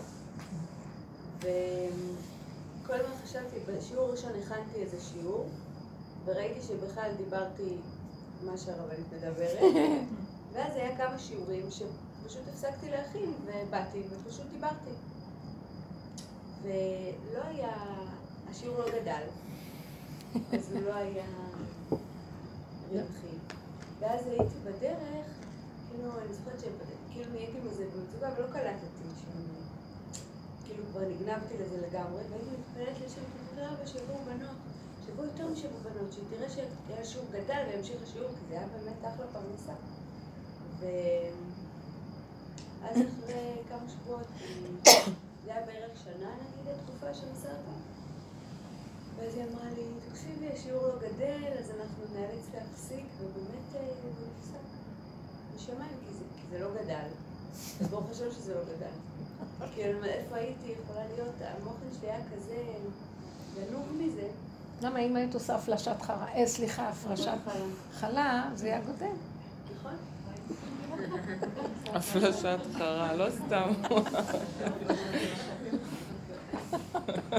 מכל דבר השתגעו כבר, מה לא עושים עם משהו?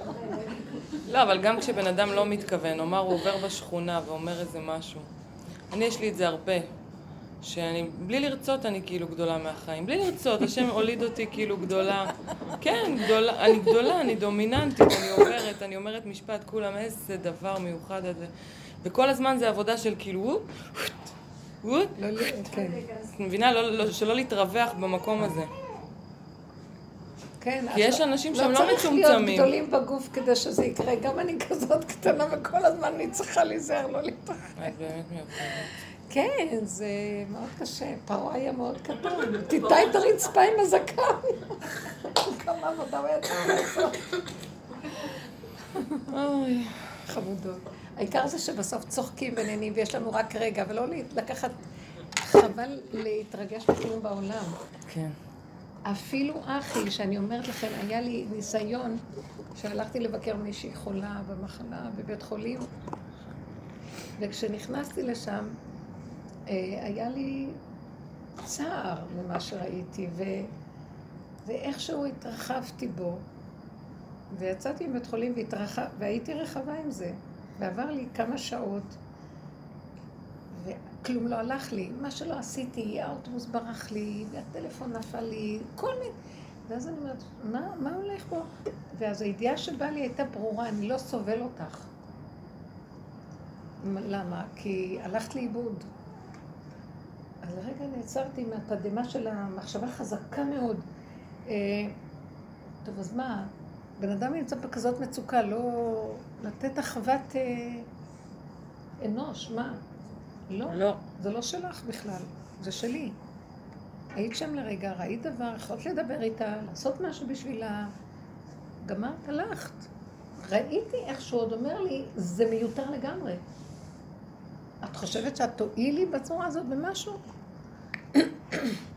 והייתי נדהמת שבשום דבר אסור להתרחב, כי העולם לא שלנו כלום. יש, לפי סיבות, את נדרשת לעשות משהו, להושיט יד, תושיטי, ללכת לקנות, תעשי, לדבר דיבור לחזק, תחזקי. נגמר, מה את מושכת? לאן את סוחבת? תעלי את זה להשם, כלום לא שלך. זה שלו, ואדרבה, רק ככה הוא, הוא מתגלה והוא יפעל יותר. הצינור שדרכך הוא יפעל. למה את גונבת את זה לעצמך? כזה דבר. והכל זה משהו שהדיוק צריך להיות גדול וזהו. אנחנו פה רק כלים. והוא רוצה ש... הוא צריך אותנו כי הוא צריך את הכלי הזה כדי להתגלות, והוא מביא את הישועה, לא, לא אנחנו, על... להשם הישועה. על עמך ברכתך עשה. אנחנו כל הזמן גונבים ויש לנו, רוצים מקום בתוך הישועה הזאת שיהיה לנו חלק בו. החלק הוא סמוי ומה שהשם ירצה לתת לנו כחלק, אם ייתן, לא ייתן, כן ייתן, עצם זה שאני כלי זה כבר החלק הכי גדול, מה צריך יותר מזה? שיעשה מה שהוא רוצה בעולמו. אם האדם חי ככה ומאבד את האינטרס הזה והחשבונאות הזאת והנגיעה וההתרחבות, זה גן עדן כבר בפני עצמו. מה אכפת לו? עץ הצר של ההשתייכות הרגשית והפרשנית והבעלות על כל דבר, אין גיהנום יותר גדול מזה.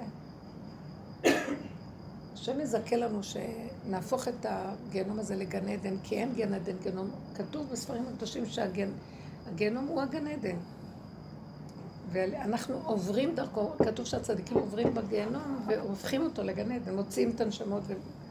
וזה המהלך של לעבור בדרך, להתבונן בכל המעברים שלנו, כל המידות, כל מה שהחלום שלה שהיה, לעבור את הגיהנום שלה ולקבל, כי אין דרך אחרת, והכל מתהפך ונהיה, אין אף אחד.